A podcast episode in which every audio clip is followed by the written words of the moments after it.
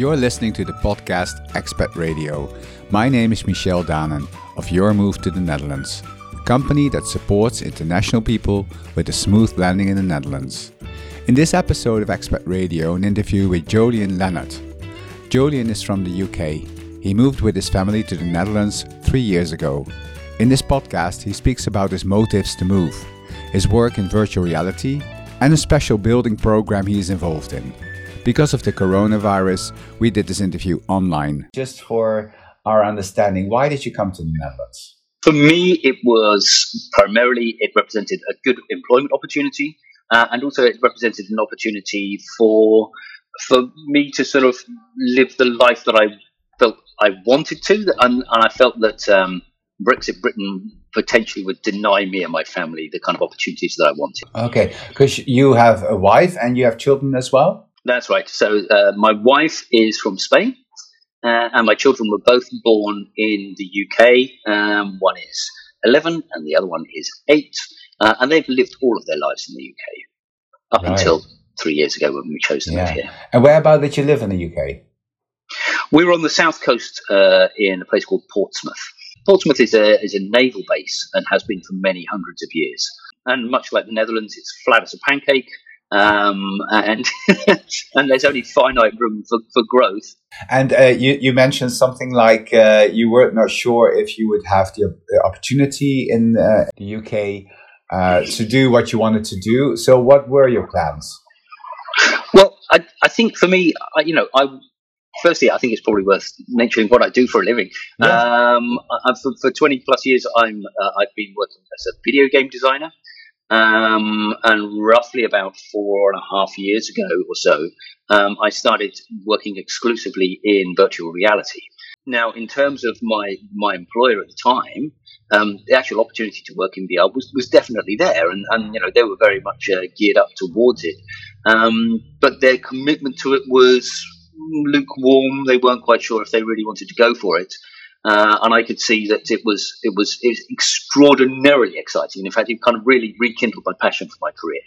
Um, and it sort of coincided with my children sort of reaching an age where they became a little more independent and so on. So I think for me, the time was right to start looking around for other opportunities, and that also coincided with the with the uh, the referendum on uh, Britain's membership of the European Union in, in the summer of 2016. Right. Um, so when, when the people in the UK said, yes, we want to leave the EU, you said, okay, then we would like to leave. Uh, yeah, we would like to leave Britain. I mean, the thing is, is um, I, I, had previously lived um, across the, U- the, the Europe and, and, and beyond, um, and my wife as well. Um, and we had actually first met uh, in 2004 in, in Amsterdam. Um, and she was doing her master's degree, uh, and I was working for uh, quite a big developer in the Netherlands, at least, uh, called Guerrilla Games. Um, so we, we, we, we kind of knew something about the Netherlands before we chose to sort of come back here.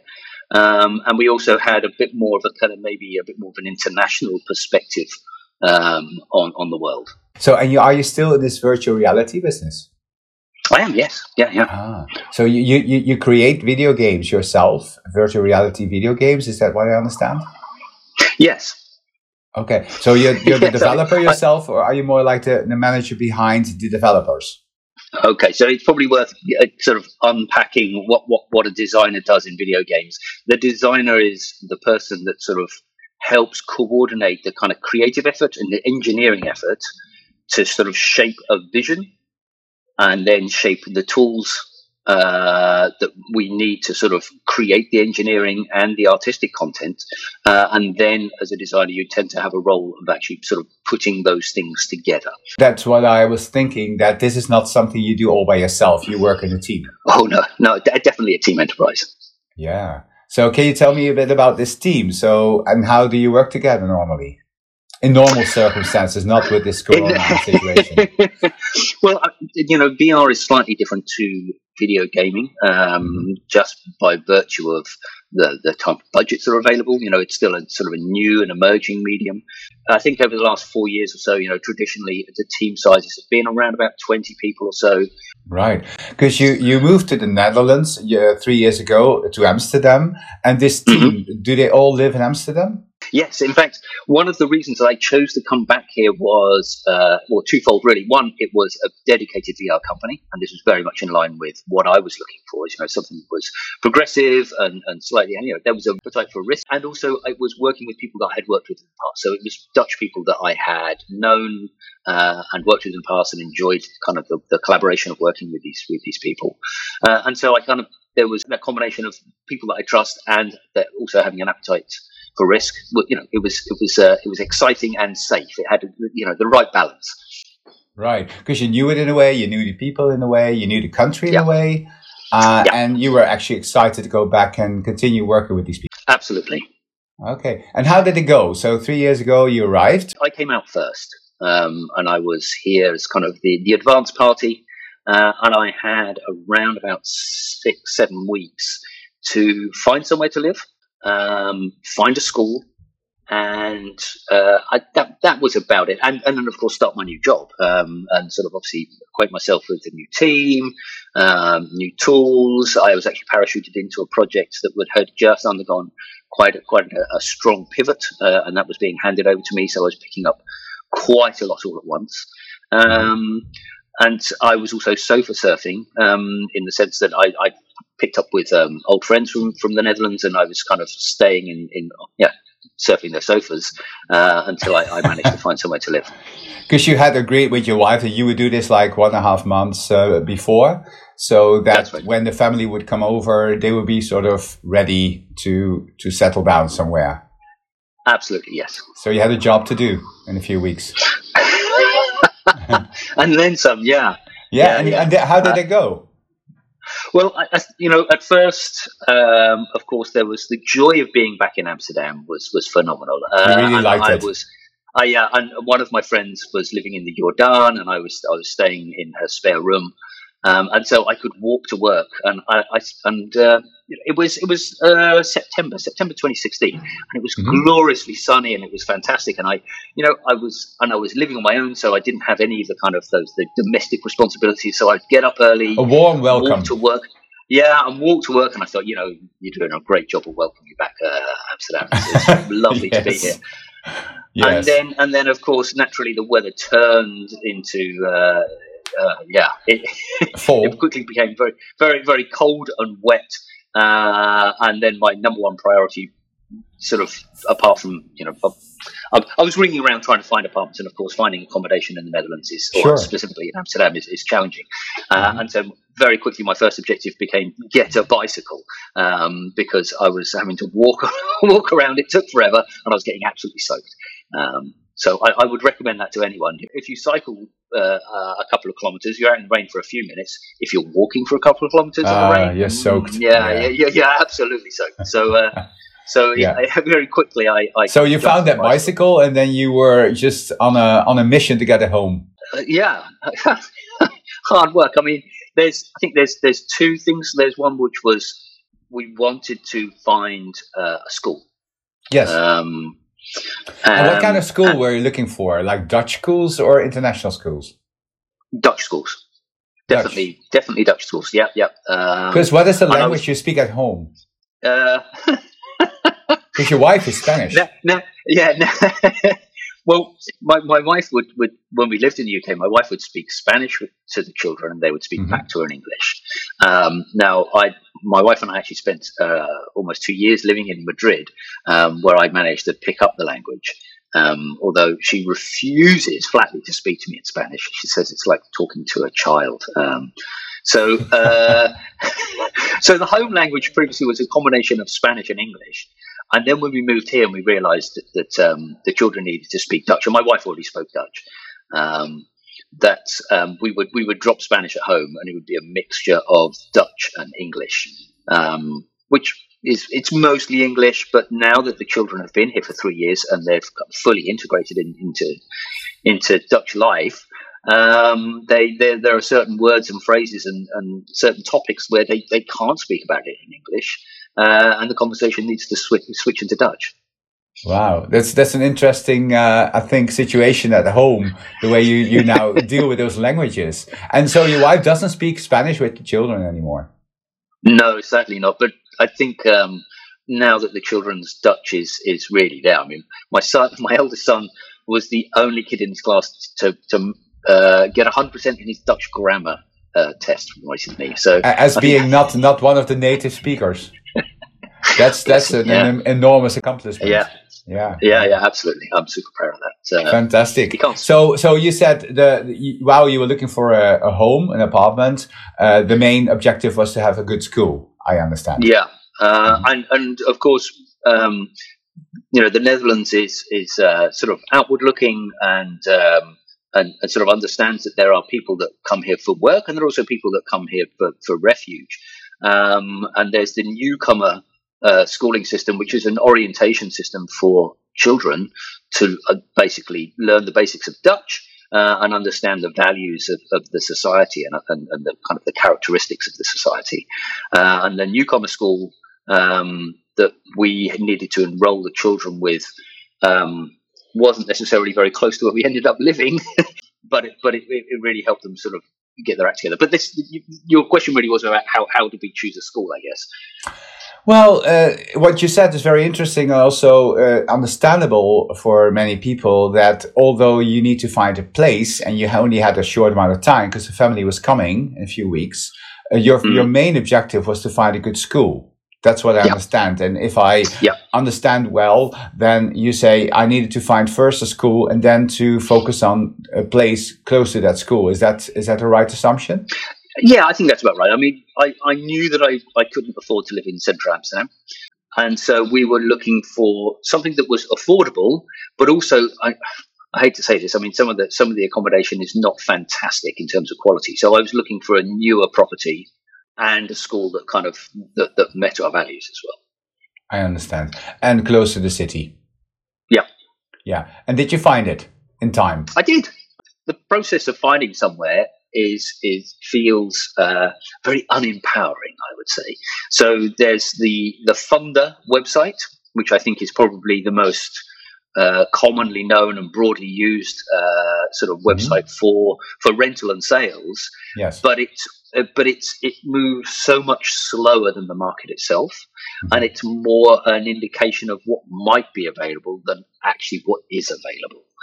Um, and certainly, I found with uh, the rental side of things is that because the, the, the, turnover is that much higher, that you absolutely needed to sort of find an agent and register with them. That's um, a very good tip. And did yeah, you find this out by by experience, or did somebody tell you about this? Uh, from experience, I think from from my well, my first stint here, I used an agent in the first place, and then I used used Gumtree to find uh, to find a fantastic house and then find housemates. But that was uh, sort of pre kids. Um, uh, sort of now, I was really looking for someone who had uh, a, an agency that had many properties and so they had a better insight on ter- in terms of what was becoming available because ultimately as soon as stuff becomes available you know you have to join a queue. So yeah. Funda was really really an indication of what had already been let rather than the stuff that was really available. I understand. So this was a good strategy because it worked. You found a place yes yeah absolutely yeah, uh, I, I think i I viewed one or two places, one or two, mm, maybe a little more, three or four places um, with this particular agent, and and I was and of those, the first three were with a group of people. You know, you, you turn up at a certain time of day, and there would be a bunch of people, and you'd all go in, and it, and it was a little frenetic. It was kind of a bit panicky. You know, I want it. Oh no, I want it. You know, everyone was kind of jostling to sort of express interest uh, to the agent, uh, and that, that was that was a little bit stressful. That said, um, you know, I, I, persisted with the agents in terms of expressing my, my need and, what, what, and letting them know quite clearly what my timescales were. Uh, and they then sort of took it upon them to sort of put me in touch with uh, uh, with a tenant who was about to move out. So the house I ended up renting, I, there was no agent there, there was no queue of people there. I went round, I knocked on the door, and I saw the apartment, and the tenant who was about to move out showed it to me. Wonderful. What a great solution. Yeah, absolutely. I mean, I, I, can't, I can't tell you how lovely this apartment really is. Yeah, Are I, you still there after three yeah, years? Yeah, yeah, yeah, yeah, yeah, absolutely. Right. It's it's uh, okay. it's uh, about hundred square meters, um, uh, which is just about doable for a family of four. Um, but it sadly only has two bedrooms, and my children are approaching teenage years. Oh, so like to their own so, place now. yeah, yeah. And so, are you planning to move out and go somewhere else? Yeah, we, we sold our house in, in the UK when we left. We really did make a, a, a clean exit ourselves. Um, and we have been looking to reinvest the capital from that house sale into uh, in, into a, house here in the Netherlands. Because here you're renting now for three years. Yeah, been renting for right. three years, and our capital's been sitting there, and we've been really waiting to get our permanent contracts and and uh, and, and, really get established before and, and, before looking to enter into the market um, to buy a house, and that has been extremely bumpy. Um, I mean, the demand way outstrips the supply. Uh, yes. And we spent almost nine months just going into a bidding process to buy a house, and we would be outbid every time. And it wouldn't be outbid by one or two thousand euros. There was one place we were outbid by sixty thousand euros. I mean, I, that's a whole topic in itself. The kind of the attempt to buy somewhere. We want to stay here in IJburg, not least all because we like it, but because we, you know, we're we're, we're mindful of the disruption to children's lives um, if we needed to move move to another school again, I think I think that would be that would be too big an ask for our kids. So we're looking to uh, buy uh, in in IJburg, and we've actually committed to a uh, a new build project um, on Centrum Island, which is just a, an extension of IJburg. Right. And so you're going to build a house um, as a newcomer in the country. You're going to build a new house in Amsterdam.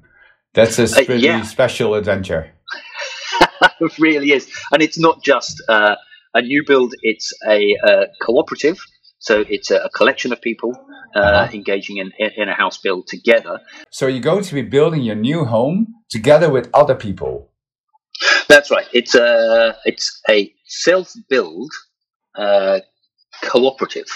So it's 26 households coming together with uh, some shared values when it comes to sustainability.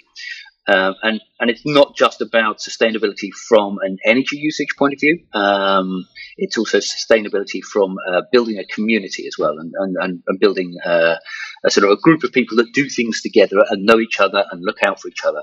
Um, so from from an energy point of view, there's there's great features like a ground pump. In fact, there's the ground pump for the whole of Central Island is underneath our building, uh, wow. and that's actually powered by solar panels on top of the building. Uh, and then there's a, a, a, rainwater collection system which uh, drives a secondary grey water system for toilet flushing, uh, dishwashers, and so on.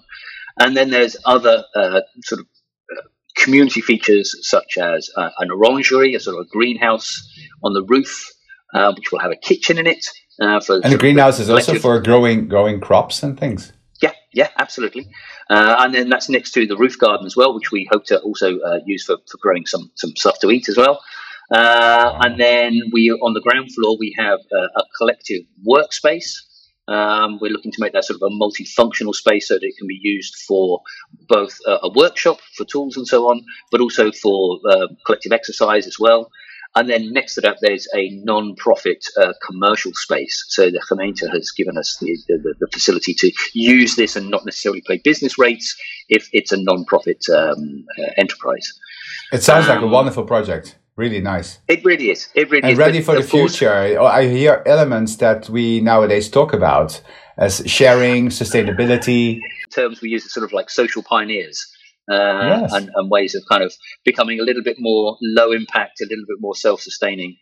Um, and yeah, I mean, all of those things sort of really rang true with both my wife and I. Um, and, and, and, and secondly, um, well, not secondly, but perhaps more importantly, it, it, was quite affordable as well, and that was one of the uh, the objectives of the project. Of course, yes, but it sounds like a, a, challenge, but at the same time, something worth it. Yes, definitely that. Challenge and when is it ready? uh, or is we, that the challenge? Are, uh, well, that's one of the challenges. Is actually uh, coordinating the finances of 26 people and maintaining the commitment so that we can actually sort of sign up with the with the building contractor. That's due to happen next week, uh, with a view to start building on the first of May. Um, but let's see, let's see how that uh, how that progresses. Mm. And now we know about the decision making process of the Dutch. It's notorious. Uh, have you experienced this in this project? Yes, and I love it. Uh, for me, you know, consensual decision making is because that's what key. we're talking about, right? Focusing on Yeah. consensus all the time. Can you can Yeah, you yeah. share your experiences with that? Uh, well, it's firstly, it's not always consensual. it's a, it is a little bit of a myth. However, uh, you know, we, we meet as a group uh, every month to sort of to All all twenty six. all 26 households, yeah. Wow. Um, and, and in- addition to that, we also run uh, promotional events to, to sell the remaining apartments. So, so I want to say all 26, there, there are a few that have remained unsold. Um, and I guess it's because because it is so uh, pioneering in some respects. It's a little bit m- more of an ask than just buying a house. But to get back to the kind of the, the, the consensual decision making, I like the fact that it's inclusive. However, these these are these are these are aspirations because human nature is still in there. People are still not 100% altruistic. We, we still want to look out for ourselves. We still become fearful and, and, and become irrational and, and so on. So those frailties of, of being human are still present. Uh, and, and, and any group dynamic, there, there are kind of balances of power and, and so on and so forth. So I think, you know, the consensual model is, is, is an aspiration, uh, because when you, when it comes into contact with human beings, it gets tricky. but Um, still, still, you enjoy the process. I hear. not always because it's difficult. I think that you know it doesn't take it doesn't distract from the fact you know when you've got to try and make decisions and 26 people need to be on board with those decisions. You never you're never going to get 100 percent people behind it. So you know that there's going to be some people that disagree. Yet you need to sort of move on. You need to, you know, the, the choices are, you know, you either you either change the outcome that you're not happy with, accept it, or leave. But And you're so in this together, and you want to make this happen. It sounds like it. Absolutely, but I mean, there, there have been people that have left. You know, they've committed, they've put the money down, and then they've said, "Oh, I can't do this. This is too hard," and, and have walked away. Um, and that and that's quite sad sometimes because you know you, you build relationships with those people, um, and and you know when you understand they have shared values and and, and so on, you know you you get to like them, and when when they walk away, well, it's going to be my neighbour. I quite like that. So, and the people that remain uh, are going to be your neighbors, and Yeah. you already know them pretty well. One when everything is done, and you can actually live there. You actually know your neighbors very well. That's the idea. Uh, we've been having team building exercises outside of the kind of the uh, the, the monthly meetings and the uh, the sales exercises. Uh, Yeah, because it's al- almost it's like uh, they're, they're they're neighbors, but also a little bit of colleagues at the same time. this has been a bit of a, a, a learning curve for all of us as a community, and that is, you know, we we are building a community. We're not we're not making friends. We're stakeholders in in a, in a Yes. joint enterprise, and it's it's very important to sort of. It was it's good to be friends with people and to be friendly. We don't have to be friends with each other, and and you know, as with any sort of random collection of people, there are some people that we get on better than than others, and so. Sure, You know, that's you just need to be grown up about it and sort of set your expectations realistically. sure. But you did not expect this to happen, right? Uh, three years ago when you moved to the Netherlands. No, no, no, no, not at all. I, I- I mean, I, I haven't really talked about some of the things I'm most excited about because ultimately I, I get to design my own home. Well, oh, this is this is phenomenal. No, you didn't mention that. Yeah. No, no. So, so the layout of the home is, is my choice. Um, I can't sort of change supporting walls or or, or, or, or uh, sort of where the front door is and, and so on. But I, I can, you know, within all the rest I, you can I- do yourself.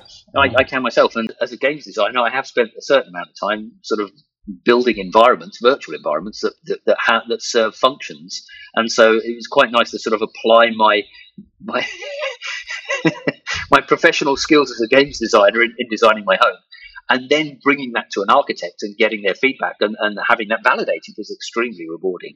Um, oh yeah. and I'm also looking forward to actually, obviously, seeing if if it if it turns out to be as good as I hope it's going to be. Yeah. Have you have you already uh, just a thought? Have you already proposed to make a virtual reality of the plan that you're creating together as uh, future neighbors? Uh, well, that's probably the first thing I did, really. Uh, Oh, you already did. So people Oh, actually yeah, walked in their new homes. Uh, I haven't done it for everyone yet. It's uh, it's uh, challenging enough to be a, a parent and work full time, but I have done it for the, the the houses that we needed to sell, and I've done it for my own apartment as well. Um, and And can I've people uh, can, can people see that somewhere? Is that is that publicly available? Mm, well, I think uh, well, it it has been. Yes, I've I've been taking the virtual reality kit to the uh, the Bal Cafe um, the sort of the events that are up in Lolaland, um, our own individual kind of sales events, uh, and, and invited people that that you know prospective uh, people to join the community to actually walk around and, and see the place uh, yeah, you know firsthand.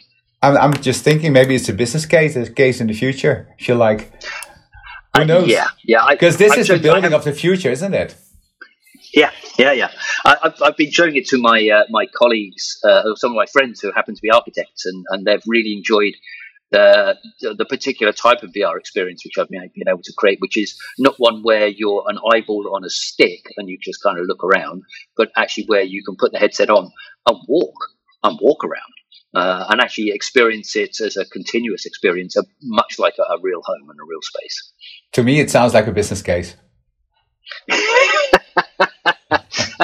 Who knows? Yeah, yeah, yeah. no, really, I, I had, it had occurred to me very much so. I think one of the, the interesting things is when this this sort of technology evolves a little more, yeah. and we're able to sort of co-author a, a space with a client. So, for example, you're exactly. both in the virtual space, and you can just grab a wall, grab a window, you can just drag it around, uh, and actually edit, do a live edit of a, of a virtual space, which then turns into a, a real one. Would be if, uh, if you think about that, it's mind blowing, and you're you're living it actually. Because you, yeah, you, you yeah, have been in the creative world for such a long time and know how to create things in a virtual space. And now you're actually creating it in real life in Amsterdam. It's phenomenal. It is. It really is. Yeah. Okay. Thank you so much for, for sharing all of this. Uh, just um, to wrap up, uh, looking back on the last three years, um, what has been the highlight and what has been the challenge for you? The highlight for me is seeing how much we have all grown as a family. I think you know there, it was it was a big risk. I think moving a family and taking them somewhere else you know, it, it, took nerves of steel to sort of commit to it. And especially, you know, the way that we committed to it, we kind of went, you know, full in. There were moments where I wasn't sure if my kids would cope. I was, there were moments there where I wasn't sure if my wife would find the kind of work that she was looking for. And there were moments there where I, you know, I wasn't quite sure if really committing to VR was, was, was going to pay off. We've all profited enormously. I think my, my, my kids, love the kind of the, the level of freedom that they get uh, as children here in the Netherlands. Um, I think they, they really responded well to the kind of the schooling, which is a little bit more sort of puts the onus on you to take to sort of take advantage of opportunity and create opportunity for yourself. My wife, uh, well, I mean, she's she's flying. I mean, she's gone from a small business owner in the UK to now she's uh, she's on her way to becoming uh, a, a, director uh, at a gallery that she works at, and she's about to. Well, she's just published her first article in her PhD. So you know. it's fantastic, and we're about to, you know, do build our own home um, that really sort of aligns on top of it. The, the yeah, whole so, family is doing very well and settled yeah, down yeah. Uh, fantastically. Yeah. Very good to hear. I think this uh, um, story is very inspirational for many people when they listen to this. I, I really, I, I, I, can't tell people enough enough people to really come here. It's great. just, yeah. just don't move here for the weather. yeah, yeah. But that's okay. That's okay. is it is it always bad? No, no, because that's no, the image no. that the Netherlands has, right? That the, the weather is always bad. It, it, what, what's no. your experience looking back on the last three years? Uh, if you would uh, review the weather, what what are the what are the things Jack you can mention? Well, well, I, I, I lived in Norway for four years. The Norwegians have a great sort of philosophy, which is there's no such thing as bad weather. You've just got the wrong clothes on. With that in mind, you know, I, I cycle to work every day. It's, it's a 12 kilometer ride, come rain or shine. You know, the worst aspect is not the rain. I think it's the wind.